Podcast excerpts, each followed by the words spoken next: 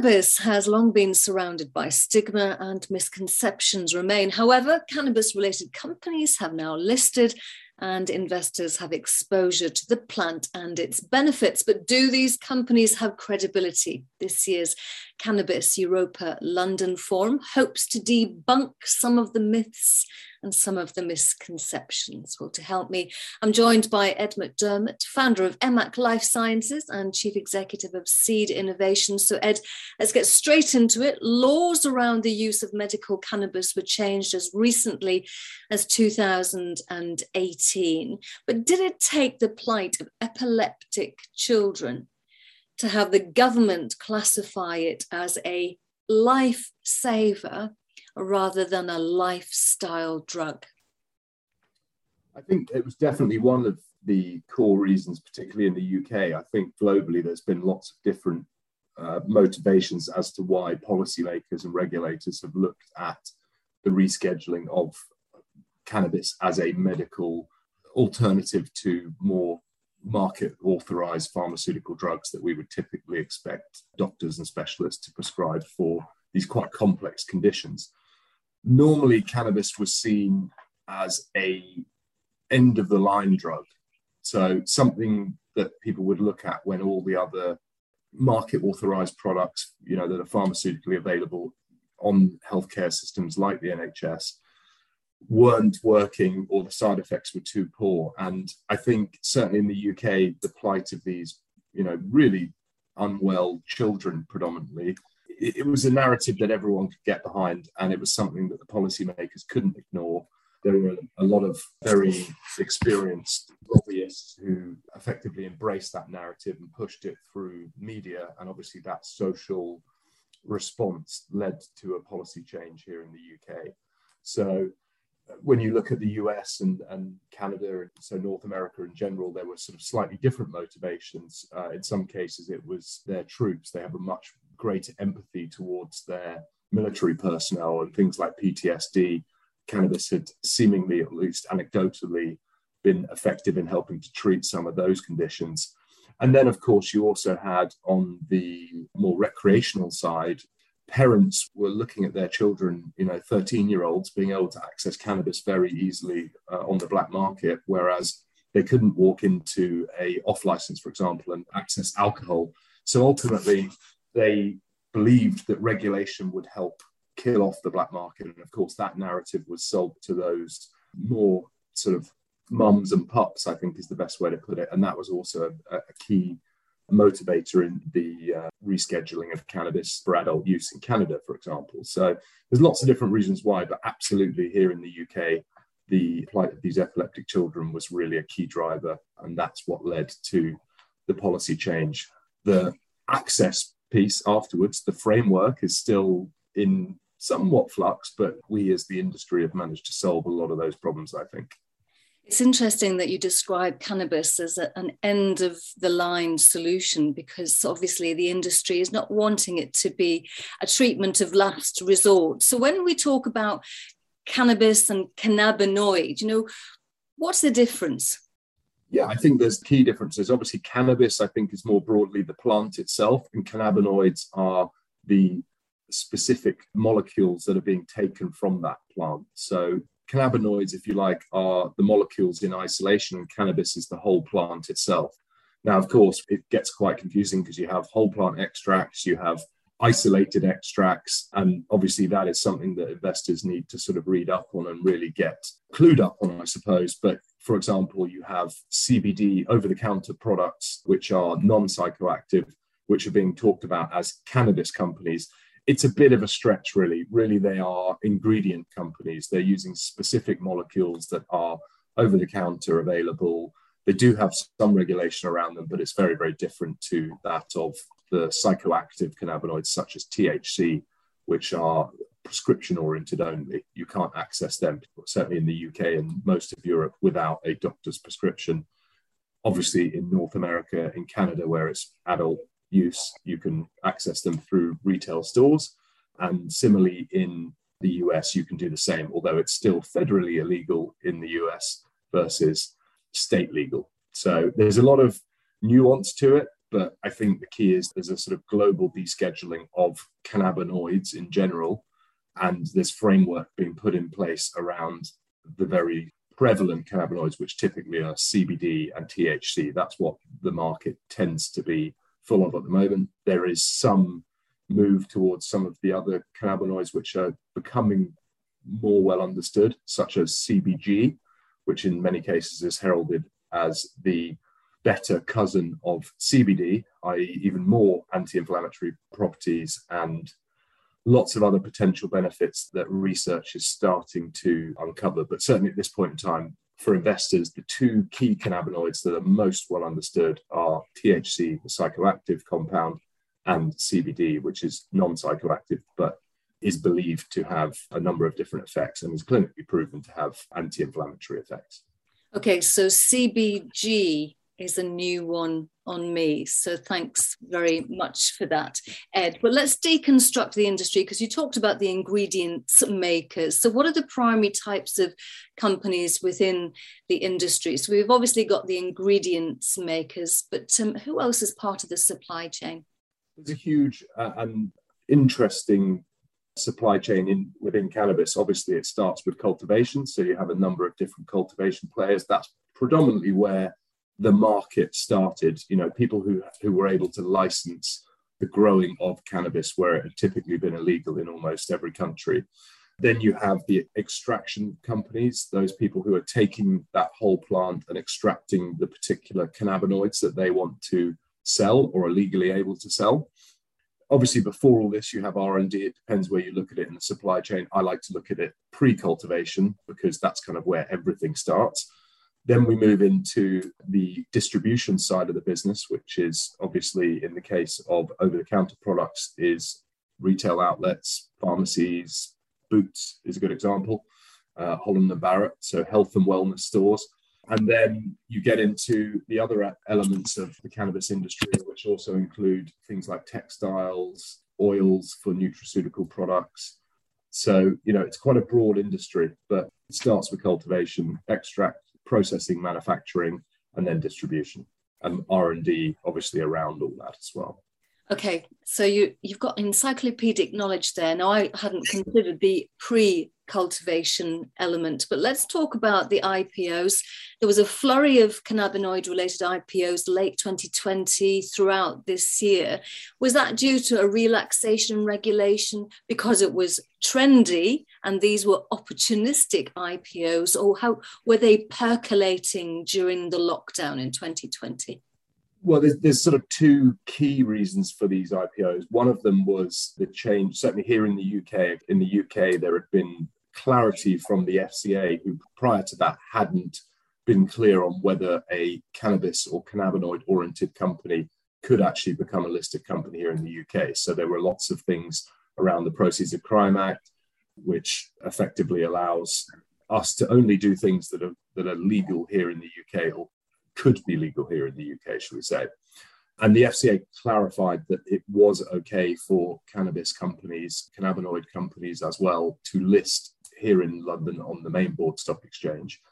And there were a number of companies that had been pressing on that door, shall we say, for a couple of years. The secondary piece to that, which really created the buzz around cannabis, and excuse the pun, was actually Biden Harris. So the US elections, with both Biden and Harris talking about federally legalizing cannabis in the US. And that led to what had been really quite a quiet sector in terms of money raised. It, it, had actually been quite hard work during the best part of 2020, certainly for North American companies. You know, things were in a bit of a, a rut, shall we say. And that led to a massive spate of money raising and massive appreciation in share prices in North America that had otherwise been a, a little bit beaten up but that obviously opened the door and got investors here in Europe very excited about what was happening. And that led to, as you said, I wouldn't call it a spate. I would say there were sort of four or five cannabinoid oriented companies. And before that, the only company that people had been able to sort of legally invest in here in the UK was actually Seed Innovations, the fund that we run. We were the first company listed on AIM to make an investment directly in the space, and that was uh, Nuvera back in sort of 2017, 2018. So we've been involved in the space for a while. And it was just very interesting to start seeing all these investors getting very, very excited about companies, which in most cases were very early stage. Some of them were pre revenue and they reached very lofty market caps quite quickly. In some cases, you know, north of 100 million for pre revenue companies was quite interesting, sh- shall we say. Probably, I think it's fair to say they were very overvalued based on the fundamentals, but it was very clear that investors were excited about the opportunity of cannabis. It's something that we're all familiar with, whether you walk down the street and you get an interesting smell that we all know from our, in many cases, from our youth is cannabis. Cannabis culture is alive and well. It has been for a long time. It's an interesting market. You don't have to teach anyone how to use a product. It's not a novel product in that respect. It's just new from a regulatory standpoint. It's basically a prohibition market coming to legalization, which I think is big and everyone can see that opportunity. And that's why I think IPOs have been successful initially. Okay, see the opportunity, smell the opportunity. Ed, I don't know what streets you right. walked walk down during your youth, but you can you can speak. I, I live in Not- I live in Notting Hill. It's uh, it's very uh, multicultural. Fragrant. Uh, it is very. I, I, remember when I first moved to Notting Hill. I moved from Chelsea to Notting Hill. Chelsea had become somewhat boring. Still a lovely place to be. And Notting Hill, I remember every day when I was getting back from work at the tube station, almost daily, I would walk up to the top of the stairs at the tube station, and I would get that familiar aroma straight away, and be like, "Ah, the cannabis culture is alive and well here in Notting Hill." I wonder if that influenced your decision in 2018 to co found EMMAC or EMMAC Life Sciences. What was its purpose on inception, Ed, and what's its purpose now? I think one of the points I didn't touch on actually was during the supply chain discussion that we just had a minute ago. Actually, there's quite a lot of companies that have gone down the vertically integrated path, which was every element of that supply chain and controlling that whole supply chain. North America is where we'd really seen that approach pioneered, I, su- I suppose, particularly with regards to cannabis. And we had spotted that there was a really big gap. No one in Europe was really doing it. And if they were, they weren't doing it in our minds particularly well. So we realized that we had a great ability to raise capital. We had the ability to access assets. We'd already been looking at assets indeed for a couple of years, really, up to that point. So EMMAC may have started in 2018, but the real genesis of the company actually probably started back in 2016, if I'm quite honest. And anyway, as I said, we were very fortunate to have the ability to access capital. We had a team of experienced people who had been involved in the legal cannabis industry already, both as investors and in some cases as operators. And we could see that obviously there wasn't a single market for cannabis in Europe at that point, but we felt that we could create one through licensing and regulation. And as the UK started to open up, it made sense that we were poised and ready to move. So we just saw an opportunity that no one was doing it well. We felt that capital was a critical part of that, being able to finance an operation that wanted to grow at light speed. And, you know, within a year, we went from a few of us to well over 150 of us. So it was a really fast moving thing, partly through acquisition. We obviously bought companies that had the capability to operate in the cannabis sector, but were actually operating already in the pharmaceutical area. So instead of paying silly multiples for something that had been designed to be a cannabis company, we were effectively overlaying our regulatory understanding and our skill set in cannabis on top of companies that already had a rich history and a successful history in the pharmaceutical space. That's what drew us to it, and uh, it was a, a, great success. And, and it's now owned by the largest cannabis company in the world, which is actually a, a US multi state operator in the adult space. So it's very interesting, different cultures colliding, but ultimately coming together to make a better business for all parties. Now, you're obviously keeping your eye on the sector, both private and publicly listed, because these companies are investment opportunities, but they're also your peers. So, what are the challenges to this industry's growth? You mentioned access to capital there. Access to capital is, I think, in any new space, it, often it's it's not always the best company that wins. It's often the company that's able to fund itself through the tough times. Because with any startup, certainly in my experience, and I'm maybe I'm getting it wrong all these years, but I think there's challenges even in the most shiny, lovely looking companies. I think behind the scenes you'll find that they, you know, there's many sleepless nights. There's many things that people wake up worrying about at 3 a.m and it's not always smooth sailing despite what their PR might have you believe. So for us, looking at companies that have the ability to raise capital is critical. The problem we're seeing is a lot of these people are quite inexperienced and they're still kind of stuck in the peak times of cannabis and they're coming at us with valuations that are just completely insane. It's a very difficult time, really, I think, in the space. We're, we're kind of a bit like we were in early 2020, where sentiment towards the markets come off quite some. I think partly that's led by the US. The US led us into prohibition, and it will be the, the territory that leads us all out of prohibition, to be honest. And until we see that big shift from the US, which ideally includes federal legalization, but also something called the uh, Safe Banking Act, which will allow cannabis companies to be properly banked. And there are more reasons for that just than sort of big business. There's also a, a, social justice element there. You know, a lot of the people who have been involved in cannabis, both in its sort of, shall we say, grey market status and legal mar- market status, are ethnic minorities, and a lot of them have been unfairly punished, big jail sentences for really very minor offences in the grand scheme of things. So there are a whole different bunch of things that are at play now with the cannabis industry that are still give us great challenges, but that also leads to great opportunity. And I rather like markets like this where sentiment is down. And that's where you really see who are these companies that are actually going to survive the tough times because it's no good billing yourself as the next big thing if you can't survive three, six, nine months of poor sentiment towards something. Ultimately, if we look at the global opportunity for cannabis, it will happen. It's a question of, of when, not if.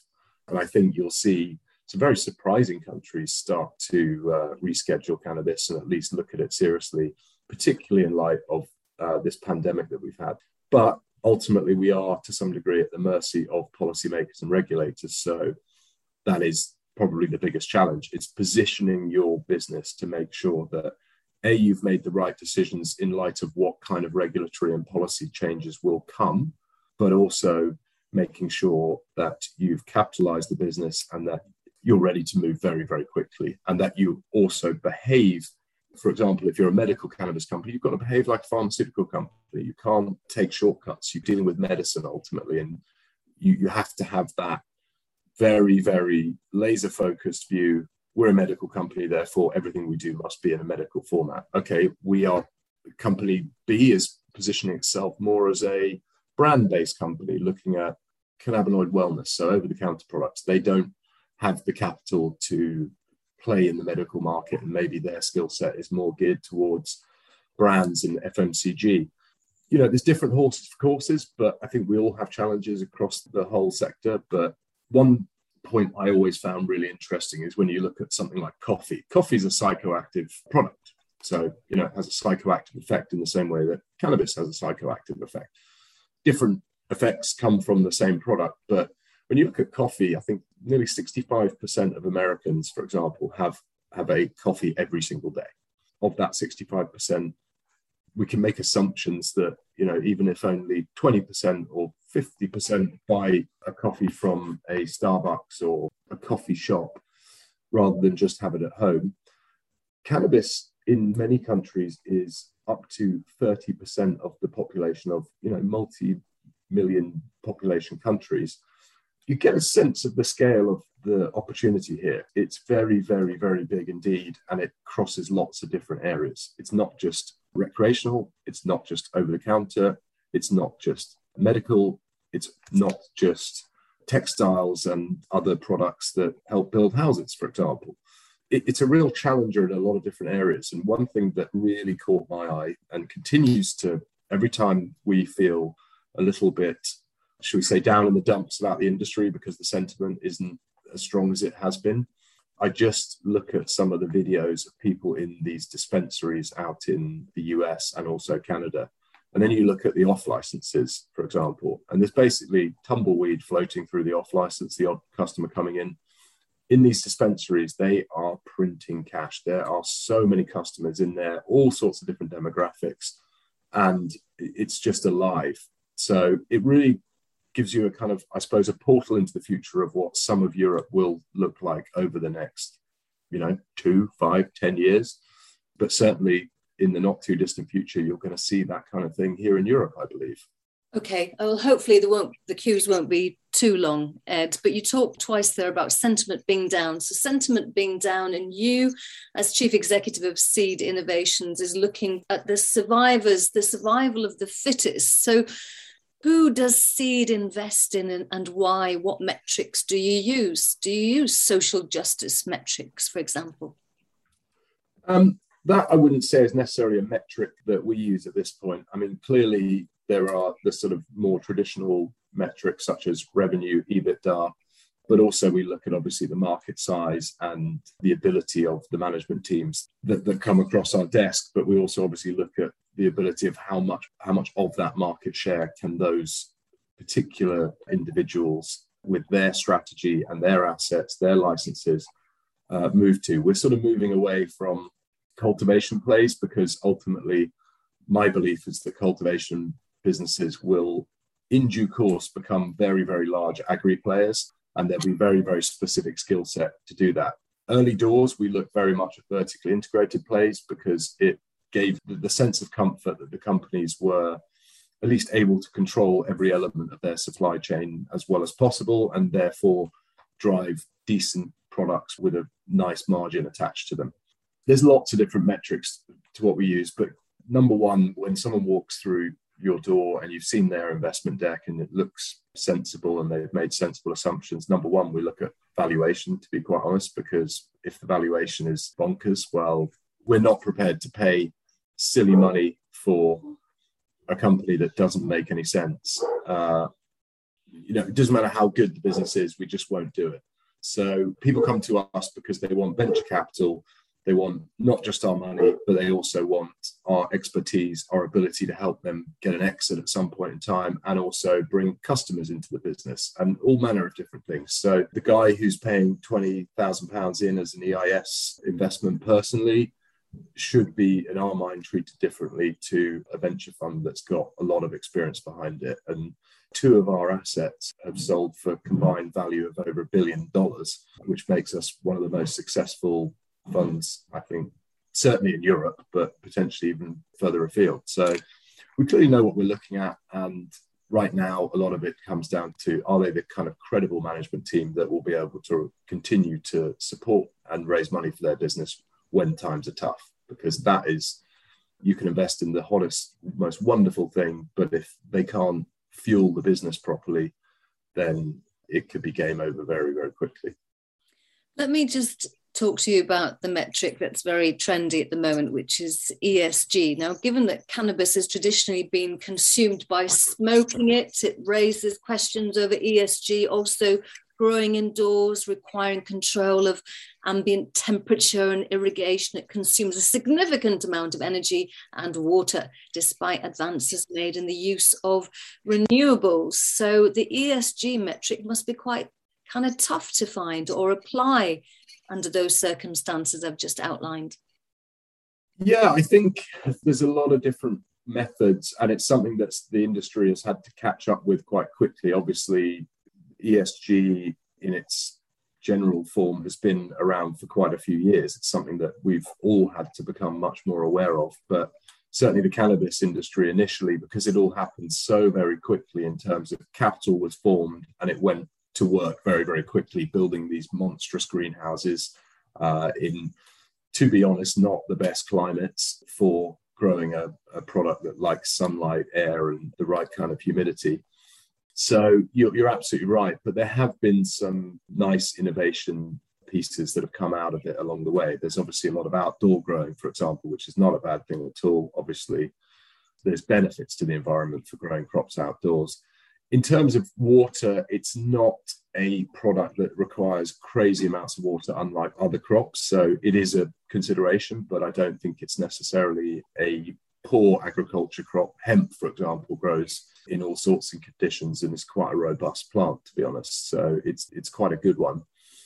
Obviously, from the biomass that isn't used, for example, post extraction of the cannabinoids that you want, companies are making rope and textiles and bricks even and obviously then you lead on to fuels for example.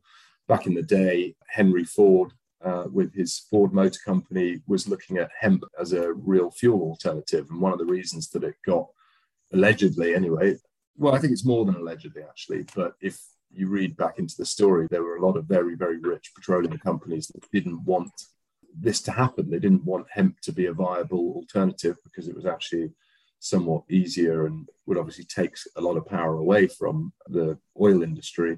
So that, in many ways, is why it was campaigned apparently to make it illegal in the first place. So there's a lot of very, very good products that can come from it. And obviously, from a health perspective, you mentioned smoking. Well, a lot of the products that have been developed are around vaporizing technology, which has proven to be a lot less harmful. I mean, it's still not perfect, but it's it's certainly a much better way to inhale cannabinoids.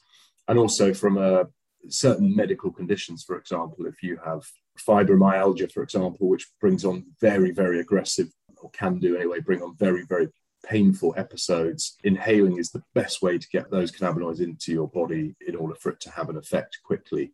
If you take an ingestible product, such as a cannabis rich oil, that can take a lot longer for that product to actually take effect uh, because obviously it's got to go through your system and through your liver. You know, there are many, many companies looking at the way that cannabis is ingested, the way that it is dosed. And I think that all plays into that, in certainly the social and the governance piece. Uh, environmental, I think every company in, in the world to some degree probably has work to do on their environmental footprint. And cannabis is definitely something that needs to embrace that. I think it is. But again, right now, a lot of the big challenges is for some of these companies is, is just staying alive, quite honestly, which seems bonkers, really, when you look at the market opportunity here. But again, not all companies are created equally. Not all management teams are as capable as one another. And also, not all assets are good. There's lots of people who've been very somewhat fortuitous to, to, sort of jump on the bandwagon because they heard the cannabis was good. By the time they were up and going and ready ready to do something, they were way behind the curve, you know. But they'd taken investment from Uncle Bob and you know Auntie Sammy, and and before you know it, those guys are are, are not going so well.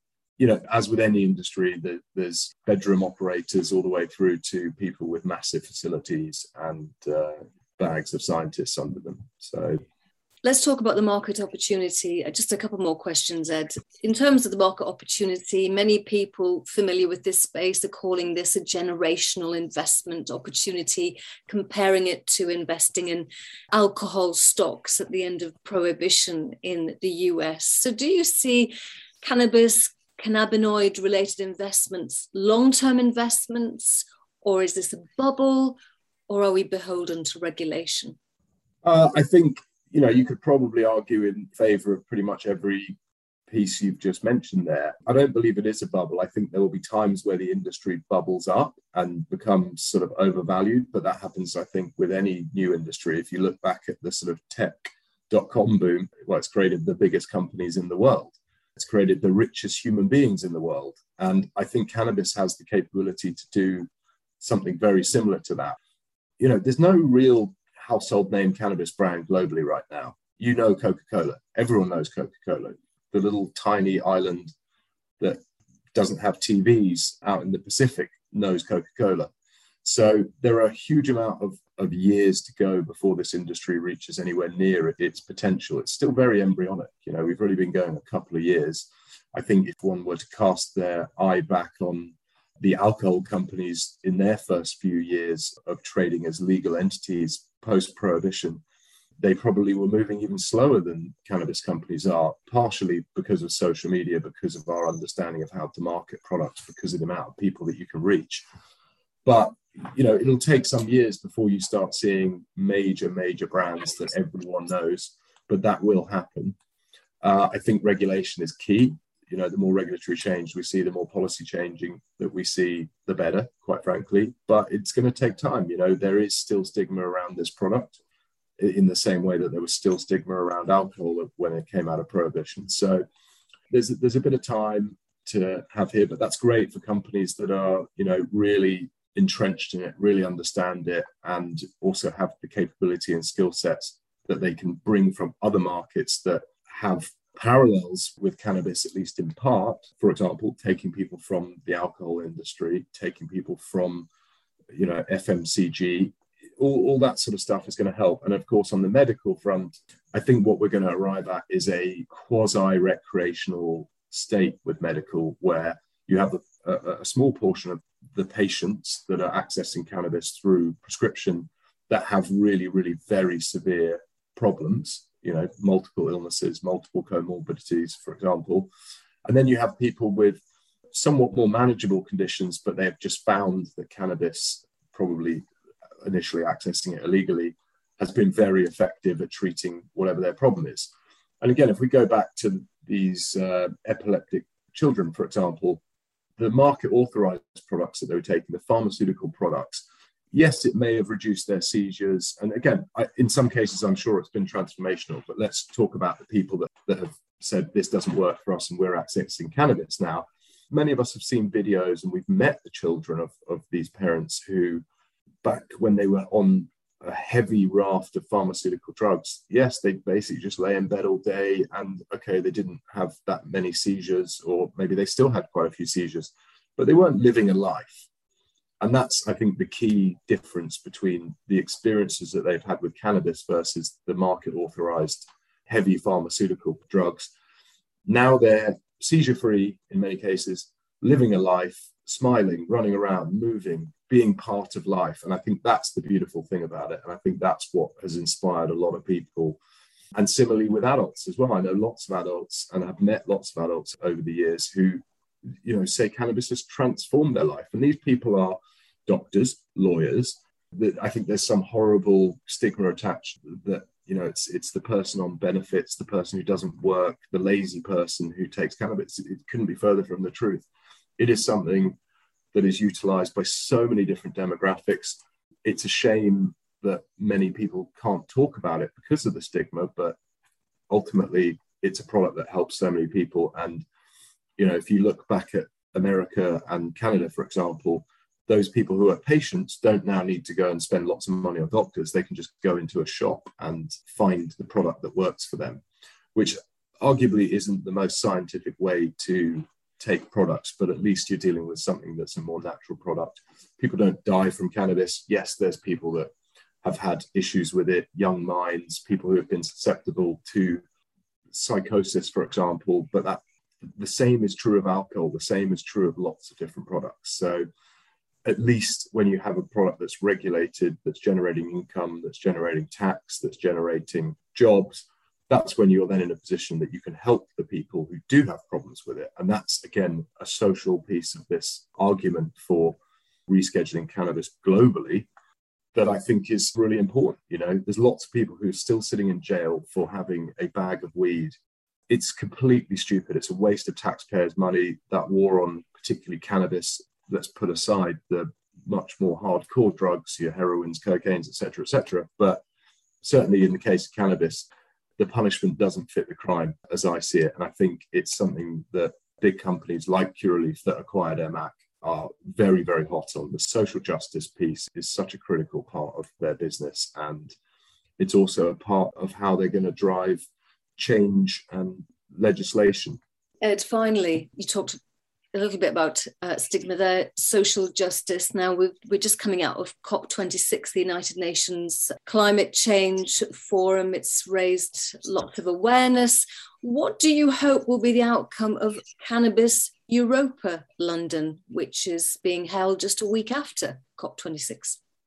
Well, I think it's obviously going to, be, given that it's so current and in the news right now, I think you're going to see obviously mentioned quite frequently. Uh, you know, I hope that we come away from it with a sort of renewed sense of vigor around the cannabis market. People recenter themselves in why they're doing what they're doing. What is the motivation? What are the goals? How can we do it better? How can we be a shining example of how industries should be run? I think that's what I hope to see from it. I hope that sort of greed and let's only focus on money. Obviously, I'm a, a fund, I come at this from an investor perspective, but it's still critical that we look at this as why are we doing what we're doing? How are we going to do it better?